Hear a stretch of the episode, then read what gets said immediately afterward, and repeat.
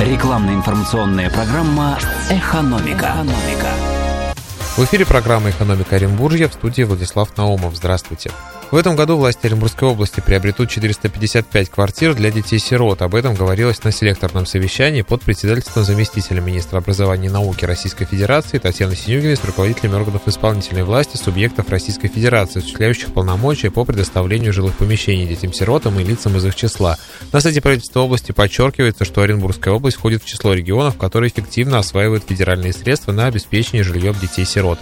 В 2017 году в бюджете Оренбургской области на эти цели предусмотрены субсидии субвенций в размере 465,5 миллионов рублей. Из них 110 миллионов – это средства федерального бюджета, а остальная сумма – средства областного.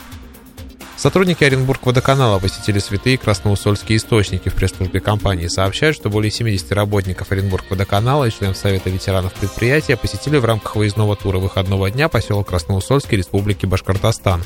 Первичная профсоюзная организация имеет несколько приоритетных направлений в работе. Мы не только стоим на страже трудовых прав и интересов сотрудников. Среди наших основных задач проведение лечебно-оздоровительной, культурно-массовой работы, сохранение и развитие традиций, накопленных в коллективе. Одна из таких традиций – паломнические поездки они помогают сплотить коллектив, выполняют духовно-просветительскую, а также общеобразовательную функцию, отметил председатель правкома Оренбург водоканала Григорий Сергеев. Рекламно-информационная программа «Экономика». «Экономика».